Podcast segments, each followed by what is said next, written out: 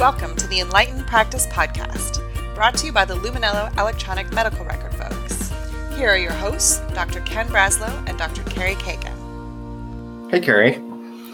Hi, Ken. So, today we're going to be talking about uh, pros and cons of being an in network clinician for your clientele.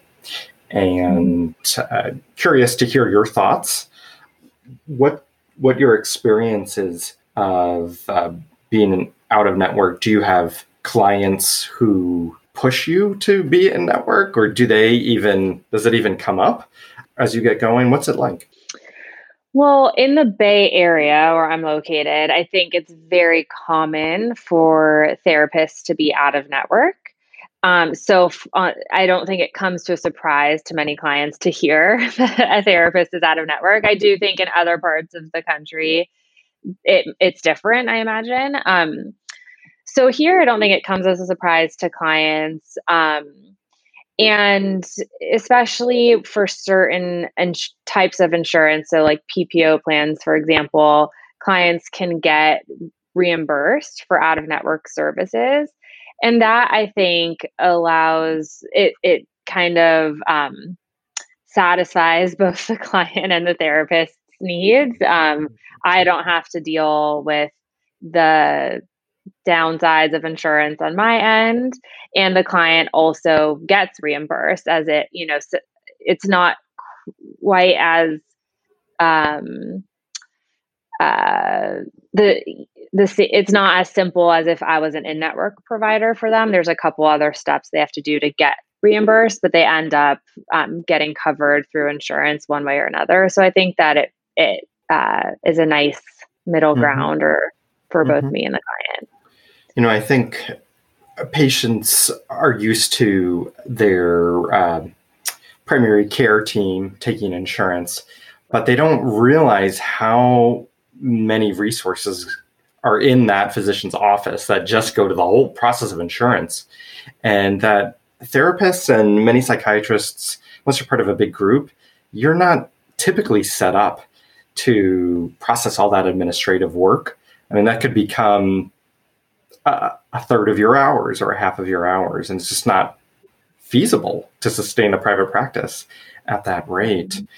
How do you find your uh, clients do with uh, the process of getting reimbursement? Is it something that is that hard for them, or is it routine? It becomes routine. I think the first time is a bit more challenging. And I do have some tips for helping mm. clients, um, certain questions that they can ask their insurance that will streamline the process for them if they just simply have a code number that they can give their insurance to mm-hmm. get information about whether or not their insurance reimburses out of network, for example. Um, and I, so I think the first time clients go through it, it can be a little bit tricky because I need to figure out what forms to fill out and all of that kind of stuff. But once you do it once, it becomes pretty routine. Um, the other thing too is that there are apps these days that help get mm. um, help clients get reimbursed out of network. Um, I don't know if I should say the name of one of these apps I know, but um, there are ways that make it for either it's free or a very low, low, low cost that you can basically upload your statement through this app and they will do it for the client. Um, so there are ways of making it even easier, but usually it becomes routine. Um, yeah. Yeah, one of the things I tell patients is they ask like 100 questions on the form, but like for 98 of them, you can put see attached and right. with the super bill that uh, the my patients can generate in the portal or um, that I generate for them, it has all the codes, all the ID numbers, and I encourage them to the beginning of the year set up a couple of envelopes for the whole year, and every few months just and photocopy the cover sheet. Um, and you don't need my signature even though it says yeah. Yeah. you need my signature. you don't. I've never yeah. had a, a, claim not processed without it. And, or, and um, so to kind of help them see that this is annoying, but costs them a few minutes. and Right. is not worth uh, leaving their reimbursement on the table just because it's a process. Not that they have to do it every week, though. That's uh, Right. yeah. Uh, so, what's your sense of by being out of network? Do you get insurance companies who are reimbursing your clients um, requesting records or saying you're taking too long, or do they stay out? In my experience, they stay out. Um, there are no limits that I've encountered that I can think of off the top of my head right now to, um, you know, they, they don't put any limits in terms of number of sessions you can meet with a client if they're out of network or anything like that. That's not to say that doesn't exist, but it hasn't been in my experience. Um, so that's part of like the advantage of being out of network is not having to deal with um, just not having to deal directly with the insurance companies. like you said, it is a it can be a hassle and time consuming on our end. Um, and yeah, and it and it doesn't seem to be that they need to really be involved with your out of network. Is your what's your experience been there? Yeah, I for the folks I see out of network, I've never had an insurance company question the treatment at all. When I've been in network, I have had them uh, when I was doing therapy um, and meds in network. That seemed to take them by great surprise, and they asked me to do treatment reviews with them, and sadly, um, even though I think the concept of treatment planning is very good and should be incorporated within the therapy, I don't think it is. Uh, it's not in the patient's interest for me to be doing that with the insurance company. Um, so I, I didn't like that intrusion in the patient's care. I don't think the insurance company really cares about the patient's well-being. I think they're the the meta message the whole time was finish up. And you know, they weren't going to deny care. They were just going to do treatment reviews frequently enough that you'd get tired of it. Right. So plausible deniability kind of thing. Yeah. Um, so um, I- I would say in network, I so I do see patients in network, and submitting claims uh, is much easier than it used to be because it's just a few clicks. And seeing uh, patients for meds, I've never had them question my uh, my med plan. Uh, but yeah, again with therapy, unfortunately, that led me to not want to do therapy uh, with, with the payers that I contracted with, and that's just um, kind of how it goes. Um, I would say 98% of the time, taking insurance, it's fine. I mean, insurance company checks don't bounce. Uh, they pay. Uh, they have laws in most states about how long they have to take to pay, unlike patients who sometimes yeah, can take many, many uh, months to pay, and their checks do occasionally bounce. Um, insurance companies are pretty above board with all of that Mhm. but it's the 2% of the time where a claim is denied because uh, the patient has a new um, ID number, but they didn't realize or they didn't tell me. Now I got to go resubmit it all over again. Or there's some limitation treatment wise. And it's really important that you, before you take on, if you are going to be in network, that in your policies you have a provision for what to do when insurance won't pay. Um, what I tell my patients in the policies is um, I am taking insurance as a courtesy. They are third party, but uh, if ev- whether or not they pay, uh, this is a my professional time and services are still being rendered, and so payment is expected, whether or not the insurance company makes that payment. Right. Often, um, it's really useful to run a patient's insurance coverage, even if the patient knows their insurance coverage, for the clinician to run it, because the concept of the deductible has changed over the years. It used to be a deductible was $100 or something. And, and now they're in the thousands often. And so patients may think, whether they're in or out of network, they may think they have great coverage. And maybe they do once they've hit their deductible. But they don't always understand what that deductible even means. And that uh, even if they're getting credit for paying for the sessions, they need to know an estimate beforehand of how much a session will cost them. And so for my in network patients, I, sh- I uh, spell out for them how much an intake session would cost them, um, how much my negotiated rate with the insurance company is. So that way they know what their out of pocket costs will be. Same thing goes for no shows. Um, right. That I don't even bother submitting insurance claims uh, for no shows. I've they just won't pay them. And yeah. um, this is really important for um, college students and um, teenagers to understand mm-hmm. that um, their parents most likely are going to get stuck with a bill. Um, in the college student mind, um, anything is changeable at the last minute. It's part of the joy of being in college. And yeah. they, even though I have college students, sign off on policies, I don't know to what degree they really get it.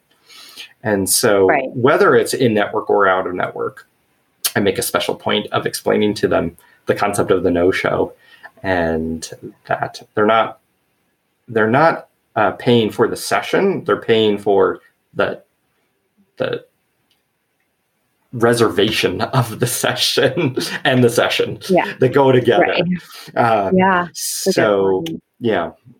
Uh, I would also say with um, in network, um, I often have patients call the insurance company uh, just to make sure their coverage is still active. Even if I've run it, I just mm-hmm. want every, I want to reduce the odds that mm-hmm. a claim is submitted and rejected right away. There's no better way to um, interfere with treatment than to have a payment issue with the insurance company come up.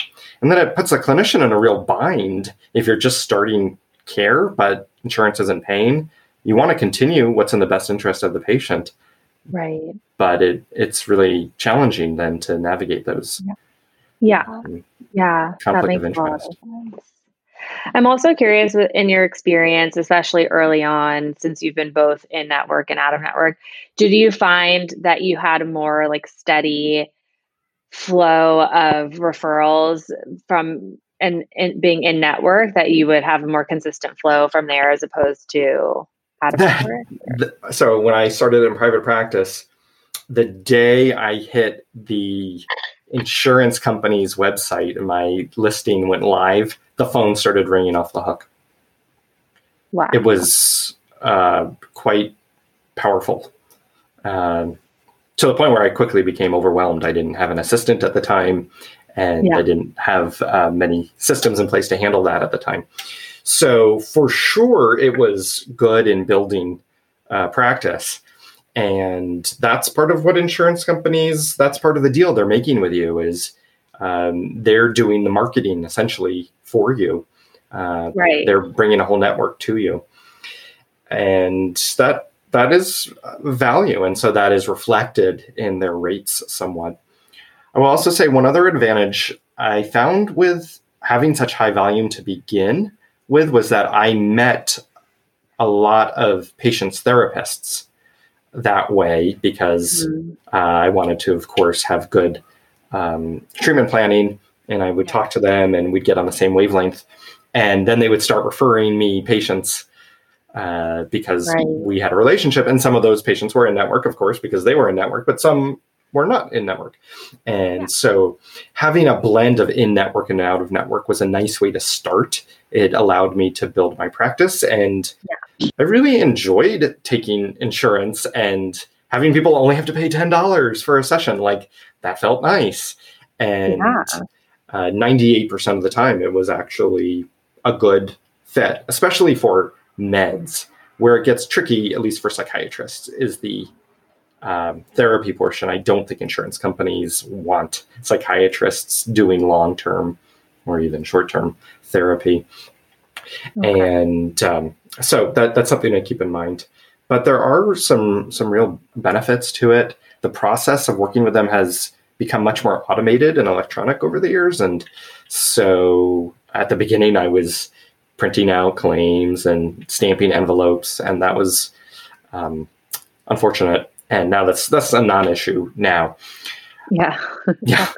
Um, that that said, I enjoy um, knowing that if somebody's seeing me out of network, that it's highly unlikely that the insurance is going to want to see their records. I cringe when I'm in network and insurance companies ask to see the records. Um, one, I just I never know who's going to see that information and yeah. what they're going to do with it and where it's going to be stored for eternity. Yeah. And uh, either they're not doing it for the patient's best interest. I think that's the part that makes me uh, cringe the most right. about that arrangement. I can understand that I get that they have the right to request it. I just don't like to put patients in that position. That makes sense. So, yeah. As, and if you think about kids, uh, they have no control over this process as it is, and they're not able to give their consent in any meaningful way. And so, you know, what if they're you know, as a seven year old, their records are with the insurance company for for life? It just right. doesn't yeah. feel right. Right. So that's some of the the pros and cons of working in network. They do build your practice. And I would say if yeah. you're going to consider doing in network, give it time before. There is no such thing as a quick negotiation with an insurance company unless you are just going to um, just sign on the dotted line. I mean, guaranteed, right. you you'll send in your paperwork and then they'll misplace it or they'll need something you already sent them, and maybe they only review it once a month because they get ten thousand applicants and they're trying to be more efficient. So it can take months just to get credentialed, and then the insurance uh, contract negotiations begin. Of course, they'll always offer you. Um, l- lower rates to start. And mm-hmm. if you're in a rush, you might be more likely to take them. And right. if you're if you have the luxury of time, you can push back and negotiate, and even walk away. Uh, there were some negotiations that I had that went on with insurance companies for quite some time, and then I said, "This is just not um, feasible. I can't sustain uh, a private practice with the rates they're looking to reimburse." Uh, and or with what they're expecting of me. I my personal style, I really like to work closely with patients and families, and I cannot do a 10 minute med check. It's just not in my makeup. But there are some people who can do that, and then insurance can be a really good fit. And yeah. then, of course, we talked about the therapy challenges. So right. Oh, so allow time. Yeah. Yeah. Yeah. Okay. Well, any other thoughts about? Uh, in versus um, out of network dilemma that come to mind? No, it was it was actually really informative for me as an out of network provider to learn more about the in network process, and it definitely seems to have a lot of um, advantages, especially from a building your practice perspective. Um, oh, I guess just one other really quick question is. Um, is it relatively easy to transition once you start as an in network therapist? And if you're considering transitioning to out of network or at least partially out of network, is that a pretty straightforward? It's a great question. So you have to give the insurance company and your clientele at least three months notice typically. And so if you're thinking about it, I would really think it through clearly, but then get it going because uh, that three month mm-hmm. clock um, is a bit of a long window. I would say I did transition out of um, one or two payers, and I would tell patients, and some of them said, um, "Well, okay, sorry, I won't be seeing you anymore," and I totally understood that. And I would try and give them referrals of, of colleagues I knew in network, mm-hmm. and some would say, uh, "Okay, I get it." You know, alluding to what you were saying earlier about uh, at least in certain locations, I'm being expecting most clinicians to be out of network, and they they stuck with me um, once I transitioned to out of network, and okay. uh, that was nice uh, that we could have yeah. that relationship too. So it's yeah. it's not like everybody is going to come along um, out of network, but it's not that nobody will, and right, yeah, Got and then it. you can always go back in network. I've done that um, with one insurance company also. So. Uh, so many options. Yes, that's the good news. That's yeah. the good news. There's lots of insurance companies, lots of payers. You don't have to uh, sign on with every single payer.